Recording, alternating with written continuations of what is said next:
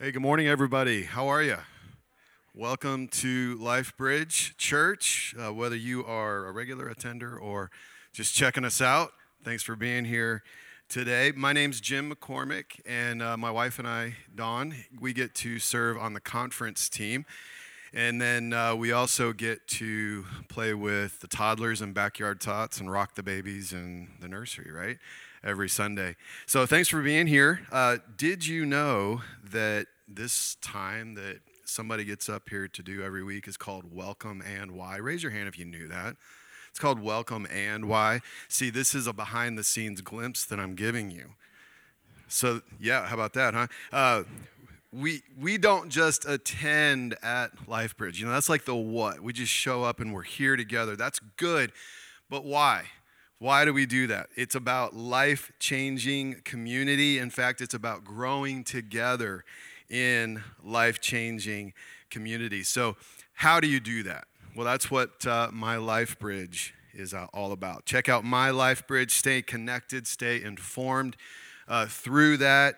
One thing I want to really highlight about My Life Bridge is that's a place that you can find Pastor John Adams devotionals each week. Did you know that there's this part of him?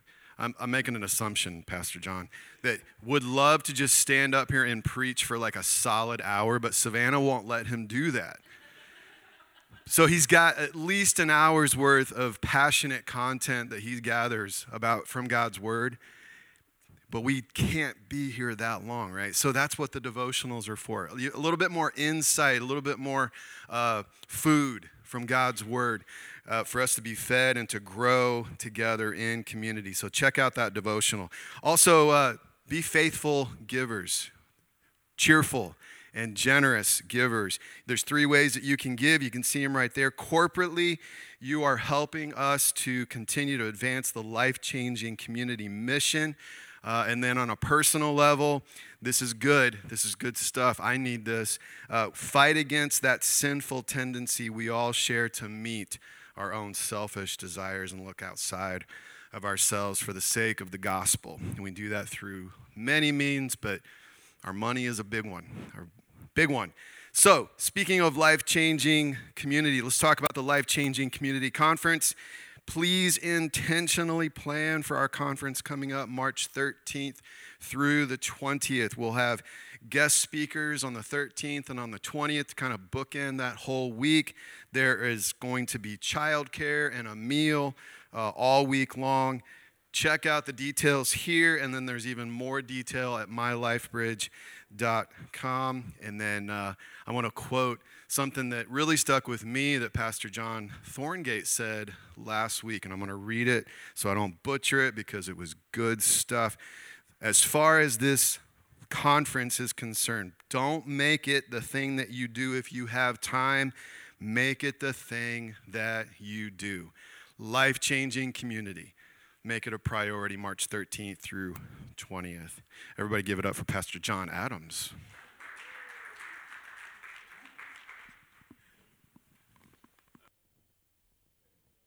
Appreciate it. And even with that, the hype was less than what John normally does. So I certainly appreciate that too. It was less awkward. Good morning, everyone. All right. Thanks for joining us. Let's open with a word of prayer, shall we? Father, Lord, we just praise your name. We glorify you. Lord, we thank you for the church community that changes us, for the relationships that we have here that help form us, that contribute to us growing into the image of Christ. So, Lord, as we explore that through this campaign, I pray that you would move in our hearts to value, to prioritize life changing community. In Jesus' name, amen. All right, so if you notice, my voice is going to be a little raspy.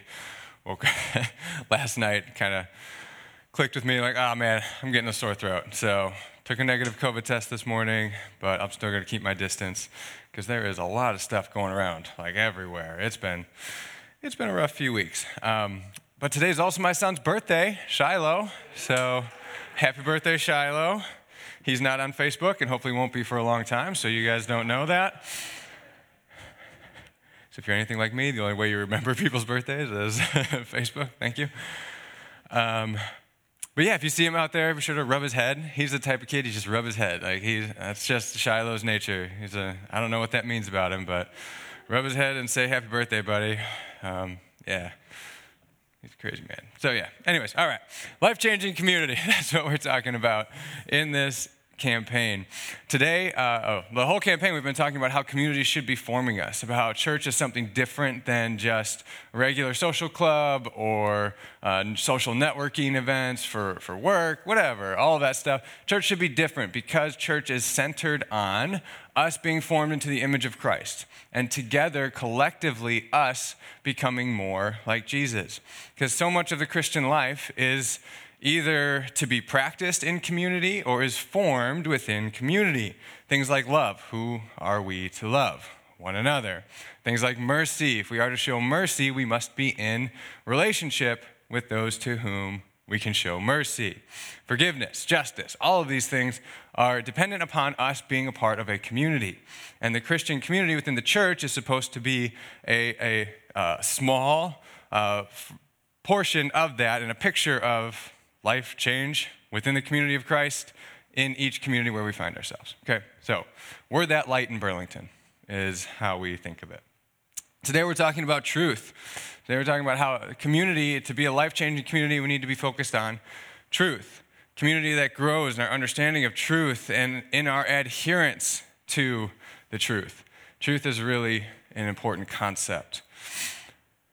Ephesians 4, beginning in verse 20. We're just going to read a few verses in Ephesians, and then we're going to see an example of this at work within the early church.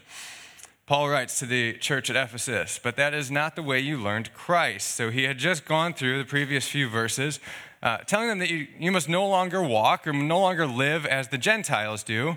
And he goes through a bit of what that looks like. As those who are apart from the community of God, is the way he's saying it, like uh, living in sin and not following uh, the righteous ways of God. Instead, they're to live as, as part of this new, uh, new creation, this new covenant people that God is creating called the church. Assuming that you have heard about him and were taught in him, as the truth is in Jesus. He says it as plainly as can be said. The truth is in Jesus.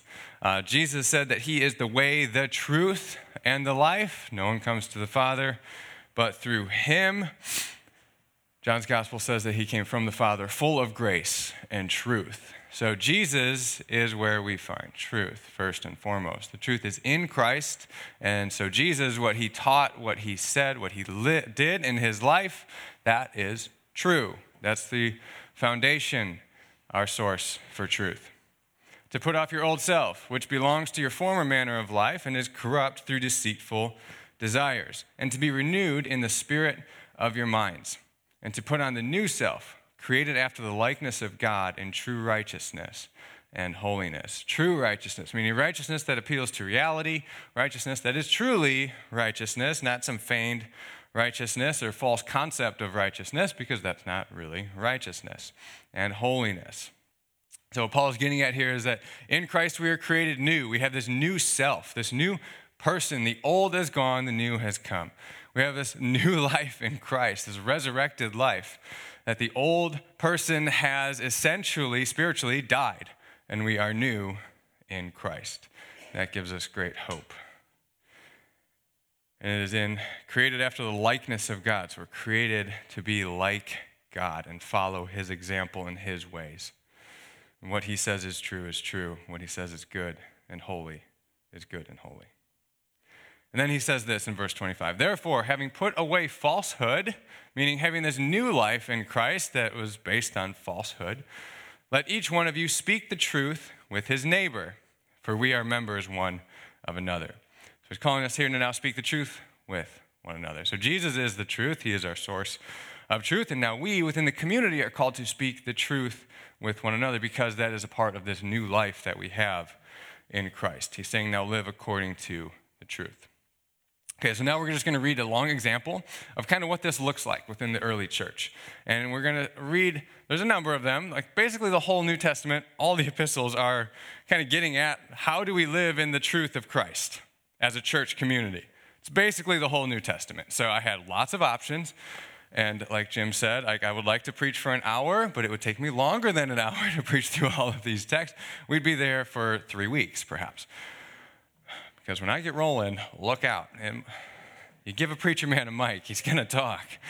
He's going to preach. Okay, so we're going to read the Galatians 2, a good chunk of Galatians 2. In the devotional, we're going to go through a section of 2 Timothy as well, uh, where Paul is addressing to his young apprentice Timothy how to deal with some conflicts around what is true uh, within the church at Ephesus. This is actually where Timothy was pastoring. But here Paul's writing to the church of Galatia.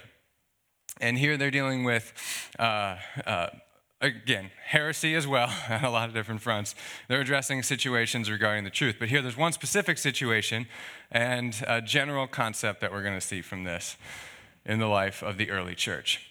Paul says, then after 14 years, he's kind of just telling his story of how he has, uh, how he came to know the gospel and what he did after that. Says, then after 14 years, I went up again to Jerusalem with Barnabas, taking Titus along with me. I went up because of a revelation and set before them though privately before those who seemed influential.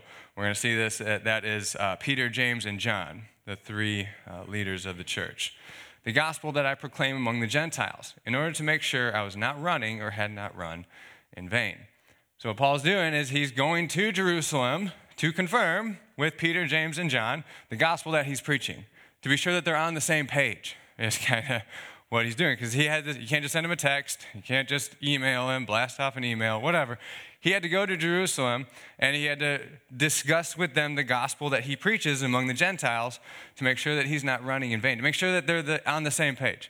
Paul's likely pretty convinced at this point that the gospel is true as he is preaching it, but he still made the trip to Jerusalem, which is costly, time consuming, to meet up with the apostles and to talk with them, to discuss and to form one another's faith. But even Titus, who was with me, was not forced to be circumcised, though he was a Greek. Okay, this was the, the big issue that they were addressing was around circumcision. In the early church, it was very different than we think of it today. Uh, then it was a sign that you were part of the people of God. So, what the Jews, there was a group called the Circumcision Party that was influencing the church of Galatia, which we're going to see. They were teaching that when somebody accepted Jesus and a Gentile came to faith in Christ, they had to be circumcised, they had to follow the Old Testament law uh, of dietary laws, most notably Sabbath laws and all of the festivals that they would, uh, that the Jewish people would follow. They would say you have to follow those if you want to be a part of the people of God. And Paul took a different approach. He said, uh, No, we have freedom now in Christ, that we are free from the law. So we don't follow the law of Moses the same way that we did before Christ. So, yet because of false brothers secretly brought in, who slipped in to spy on, to spy out our freedom that we have in Christ Jesus, so that they might bring us into slavery. Slavery he's referring to is slavery to the law of Moses again. To them we did not yield in submission even for a moment, so that the truth of the gospel might be preserved for you. Okay, so Paul is adamant about this.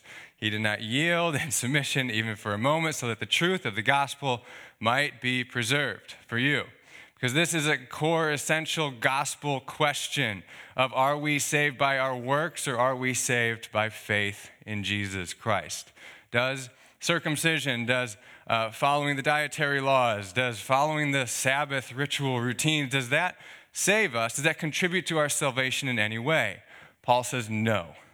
Okay? And once that truth is established, that has serious implications then for how we live our life and what we teach and what we do.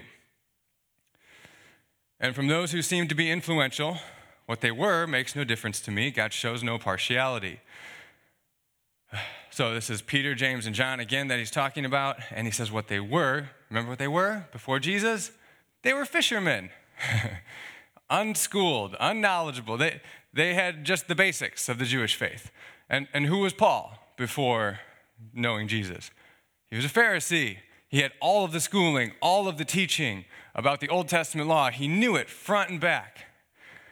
And so it's kind of like you see the you see the dynamics at work here, the social dynamics. Paul, who's a Pharisee who really knows what he's talking about, is going to talk to these three fishermen to confirm the gospel that he believes is true. It's like, Ooh, this is tense. This is a tense situation.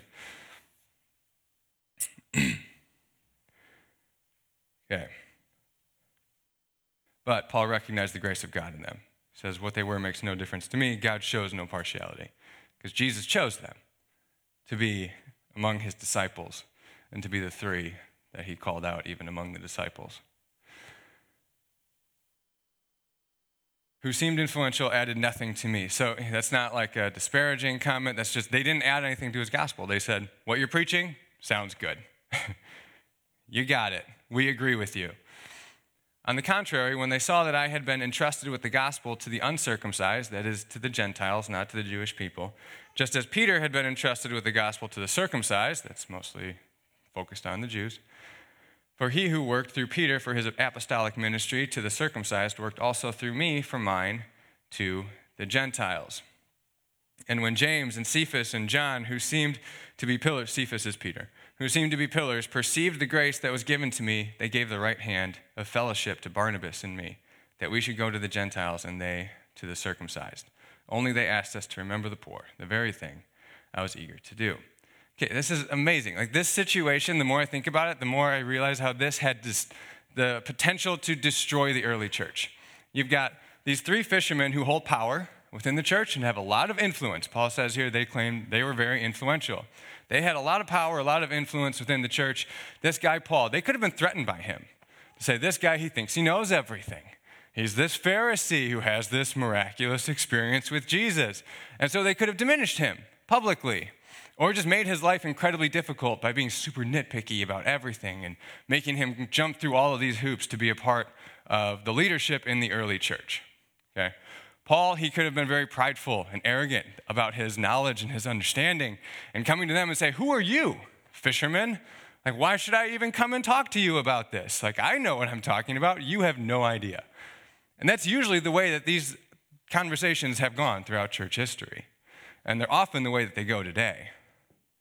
People who are selfish and unaware don't recognize the grace of God in others.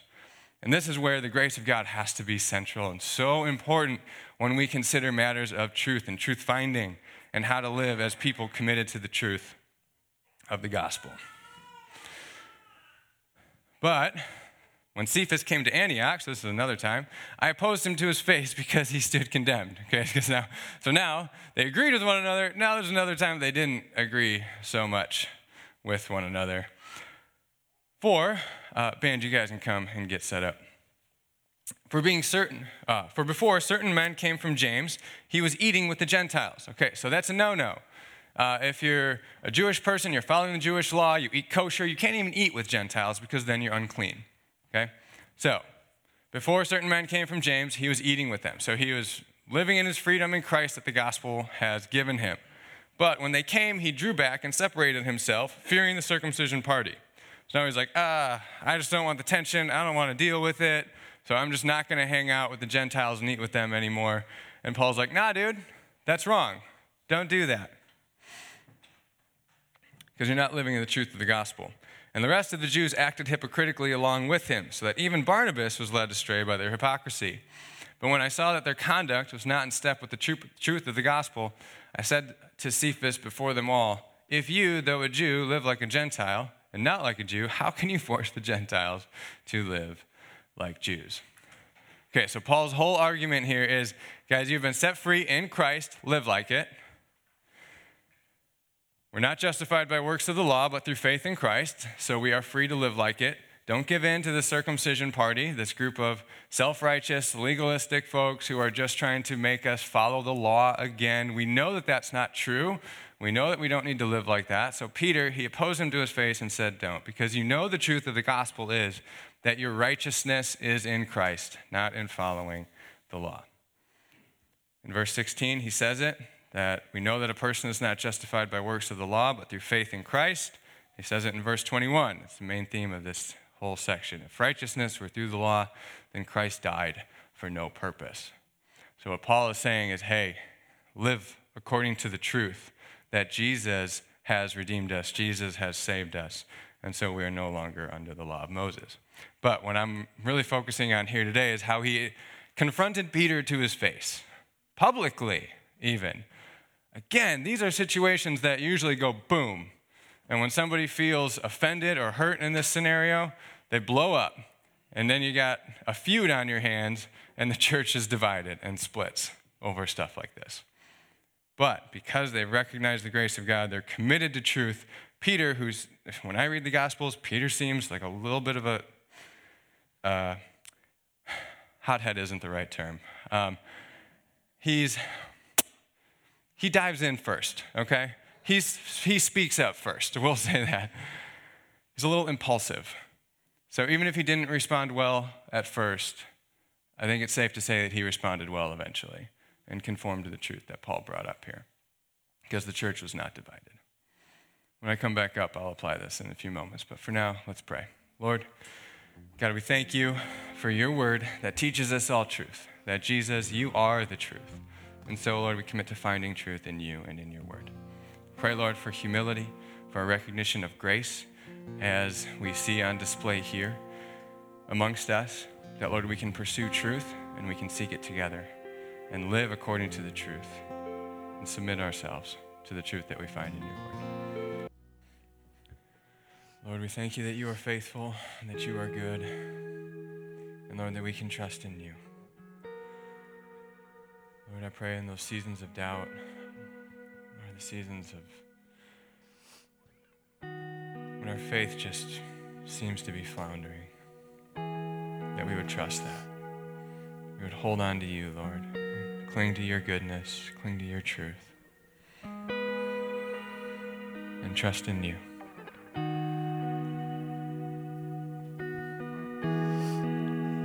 Thank you, Lord, for your presence with us. Your name, Jesus, we pray. Amen. You guys can have a seat for a few moments.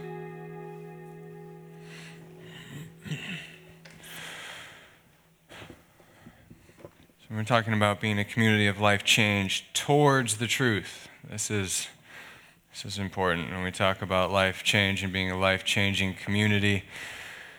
Change isn't good enough just for the sake of change. We have to be moving towards truth. Um, believing more truth, behaving more in line with the truth. That's the type of life change that we want in our community of faith. To do that, first and foremost, we must recognize that Jesus and Scripture are our sources of truth. Scripture, in that it tells us about Jesus. Without Scripture, we would know very, very little about Jesus, who he is, and what he taught, purpose of the Messiah, all of that from the Old Testament. God's holiness and how Jesus fulfilled the law and fulfilled all of it, and how he has redeemed us from sin and death. So, without Scripture, we would know very little if anything, about any of that. Scripture is our source of truth, Jesus is our source of truth. It's become terrifyingly clear over the last few years, as John mentioned a couple weeks ago, with the information age, it has not come to a greater acceptance of truth, but more confusion.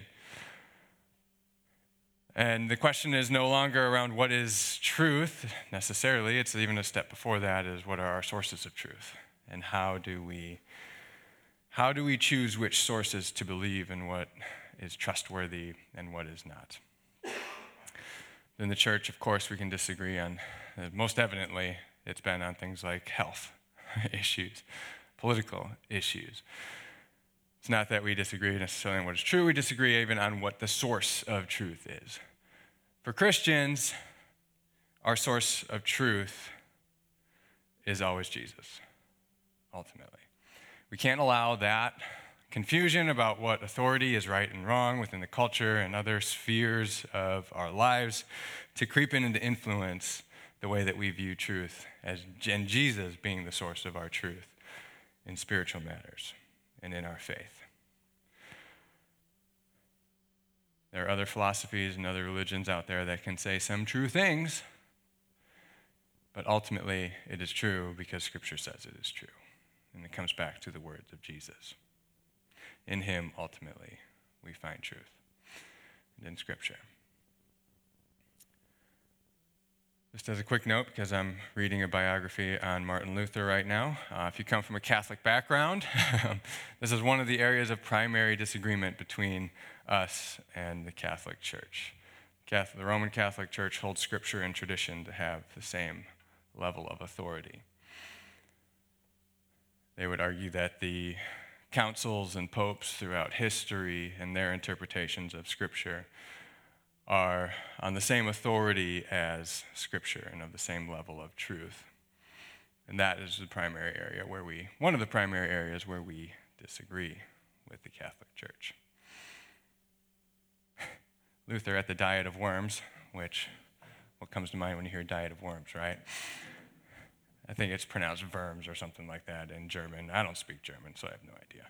But, anyways, it was just a gathering that the Holy Roman Emperor called to bring Luther in, and Luther thought that he was coming to actually debate his, uh, his discoveries in Scripture, primarily through the book of Romans, that you're saved by grace alone, through faith alone, um, and that uh, the, the Pope and other councils had erred, and they didn't. They weren't bringing him there to actually have a debate with him. They brought him there to just say, Hey, are these your books? And he'd say yes, and then say, Do you recant anything? He said no, and they say, Okay, you're a heretic, is kind of how it went. Um, but Luther kind of uh, went against the decorum and the expectations, and he said, Unless I am convinced by Scripture and plain reason, I do not accept the authority of the popes and councils, for they have contradicted each other. My conscience is captive to the Word of God. What a statement. That's a statement that I think we all need to take to heart.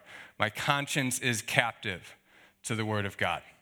So, if what we are doing, the way we are living, the things that we are believing are contrary to the Word of God, your conscience should be screaming at you. He said, I cannot and I will not recant anything, for to go against conscience is neither right nor safe. God help me. Amen. and he said, God help me because he knew that this meant basically excommunication and a death sentence. Jesus and Scripture are our sources of truth. We must always go back to those. Then, second, we have to submit to the truth that we find there. This is the harder part for most of us. Remember, uh, as Paul writes in Ephesians, that we have been given this new life in Christ, created in the likeness of God and in true righteousness and holiness. That means that new life has been given to us, and then so we have God's righteousness, and now we have to live in it and submit to that righteousness and truth. Remember how Peter, after Paul opposed him to his face, he likely recognized the truth of this, even if it was humiliating and embarrassing for him in the moment. He conformed his life to what he found to be true. It does us no good to believe lies.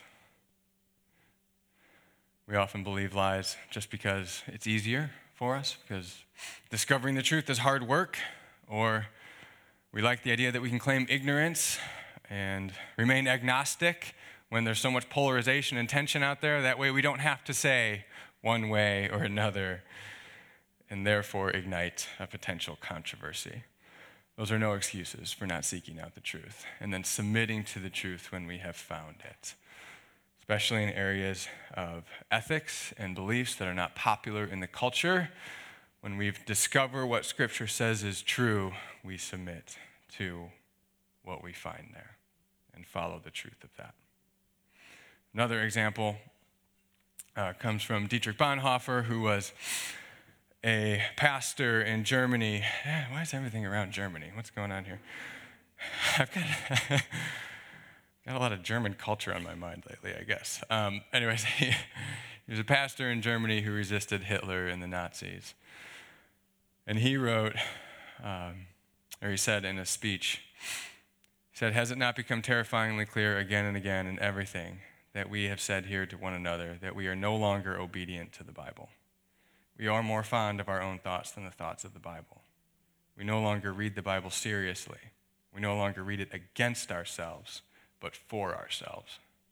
That's a line, again, to remember. We no longer read the Bible against ourselves, but for ourselves. Scripture should be correcting our thinking constantly. Scripture should be correcting our behavior constantly. That as we read it every morning or every day, as we pick up Scripture and as we read it and we come against ideas that contradict our own thinking, we submit our ideas to the truth that we find in Scripture. When we read in Scripture, a behavior that doesn't align with our behavior and our thinking, we submit our behavior to the truth of Scripture and we strive to live in accordance with the truth that we find there. We read Scripture against ourselves, not for ourselves. Scripture, when we weaponize it, can be a very dangerous thing. And so often, as is apparently not a new phenomenon, when we read, we pick an idea and we say, I, wanted, I want to behave this way, or I want to live this way, I think this is true, and then we come to Scripture or any resource to find evidence to support our preconceived notion. We decide what is true, and then we look for evidence to support it. For Christians, that cannot be our approach to Scripture. We must look at Scripture, open it, read it against ourselves, allow it to correct our ideas and our behavior, to find truth in it, and conform our lives to that truth. Thirdly, we recognize the grace of God in one another. This is how, this is absolutely essential to maintain community in the midst of what I just said, because we will have differences of, of interpretation, differences of opinion, different ideas. So, now, how do we as a church approach Scripture and approach truth and also remain unified. In this text that we read in Galatians 2, we see that it is vitally important for us to recognize the grace of God in one another.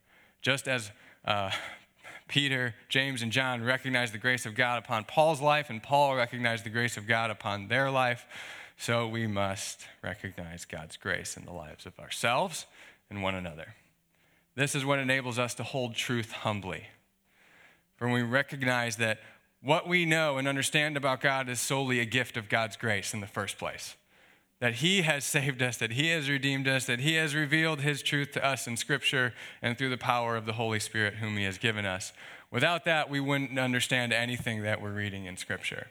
So it all goes back to understanding and recognizing God's grace. So, what room is there for pride and ego in your life? if it's just a gift of God's grace.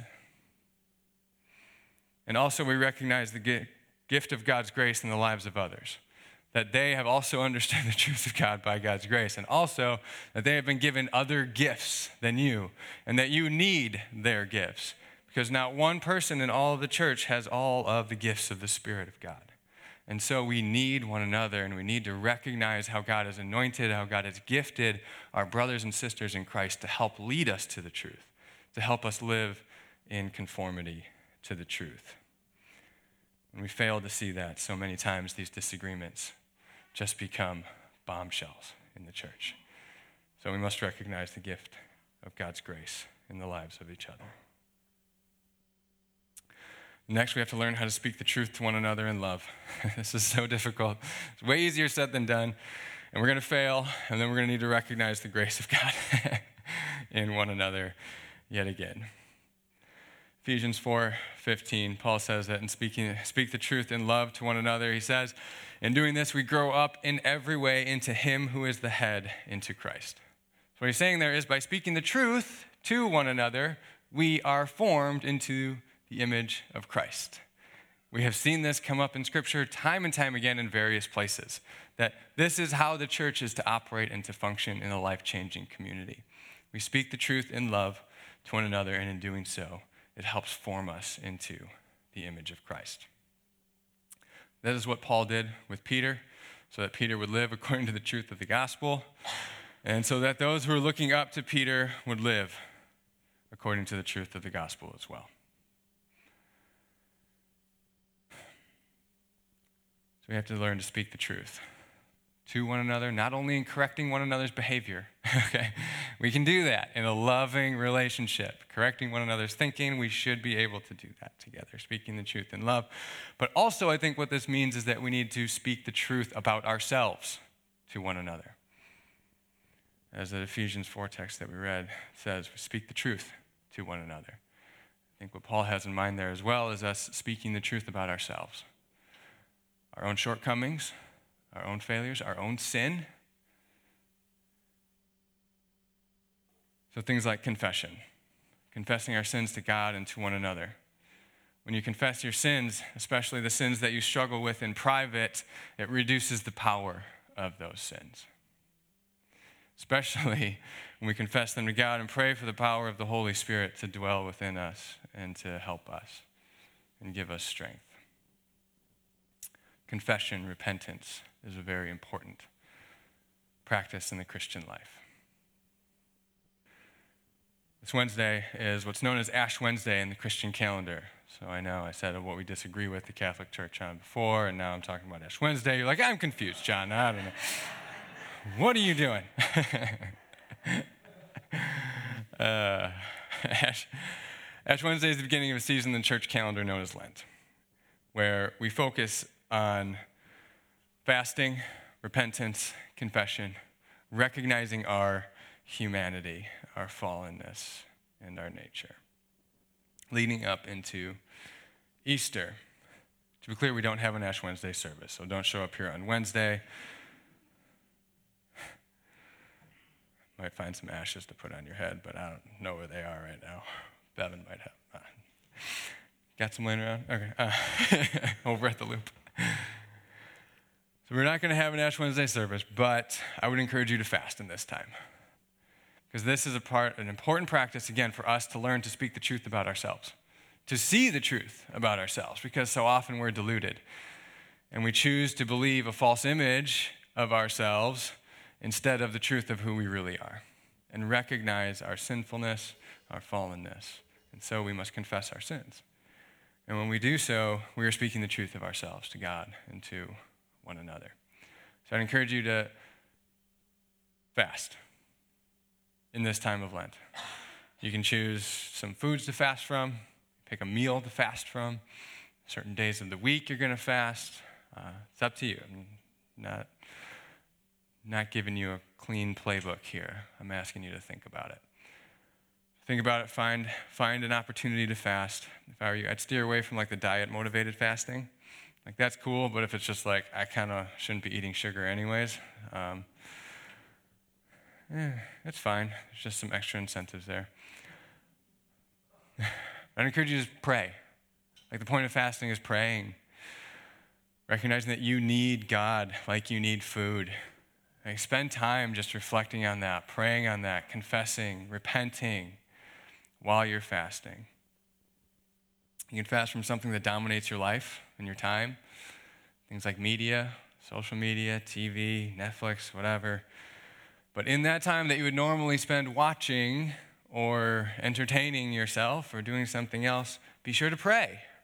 It's not enough to just like avoid those things as like a form of uh, you know making yourself feel bad for doing them. That's not the point. The point is prayer. To spend more time with God.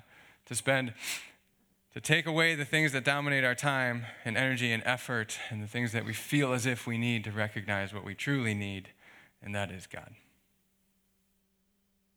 Remember to pray, remember to confess your sins. And I'll invite you to just take a moment right now um, to just pray, to tell the truth about yourself to God, to tell the truth about the sins that you have struggled with to God. Band's going to play in just a moment, and uh, just take a few moments and pray before we begin singing and confess your sins to God. Just tell the truth of who you truly are. This is a practice that we should get good at so that when it comes time for us to confess our sins to one another, to recognize that we need to tell the truth, and when we're tempted to hide the truth to make ourselves look better to others, as Christians, if we have developed this practice, this will become easier for us to tell the truth about who we are, what we have done, and to tell the truth to one another, speak the truth in love to each other. So allow me to pray for you, and then take a moment and just sit with this. Lord, Jesus, we thank you that you are the truth. And Lord, that you have forgiven us from all of our sins when our faith and trust is in you and all of our hope is in you, Lord. That is not by our own self righteousness that we are made holy, but it is Jesus by your work on the cross. And so, Lord, out of your love for us, because of your love for us, we desire to be holy. We confess that we're not, that we still struggle with sin, that we still err, we make mistakes, we do evil Lord, in that same vein, we have untrue beliefs about you, about others, about the world. So, Lord, we want to be conformed more to the truth in our thinking and our behavior. So, Lord, I pray that as we engage with Scripture and engage with one another, that you would reveal truth to us and you would humble our hearts to pursue it together. It's in your name, Jesus, we pray.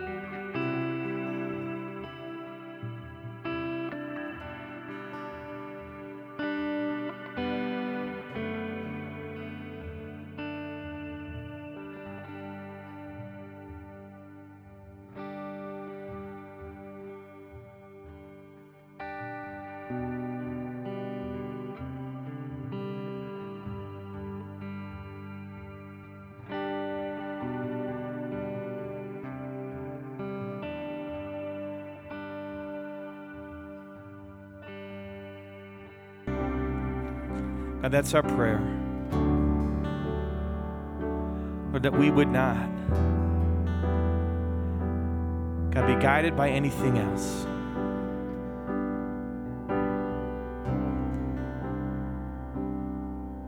The line that John said that sticks in my mind is it does us no good to believe lies. And God, I don't want to believe lies. I don't want this place to be a place we believe lies together, God. We want to be grounded in true things, in constant true things that we can rely on and put faith and trust and hope in. God, and that is you. It's only you. We trust in you.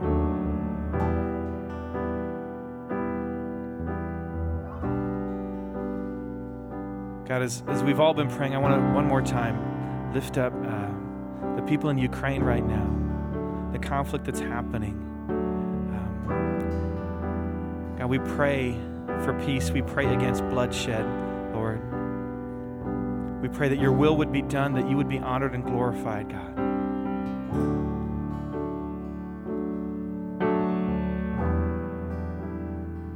God, we want to see peace. We want to see your kingdom come. And Lord, whatever part our little church here has to play in that, we want to see your kingdom come here. But God, help us to be grounded in the things that you say are good, the things that you say are right, the things that you say are true. We love you. We love you. In Jesus' name we pray.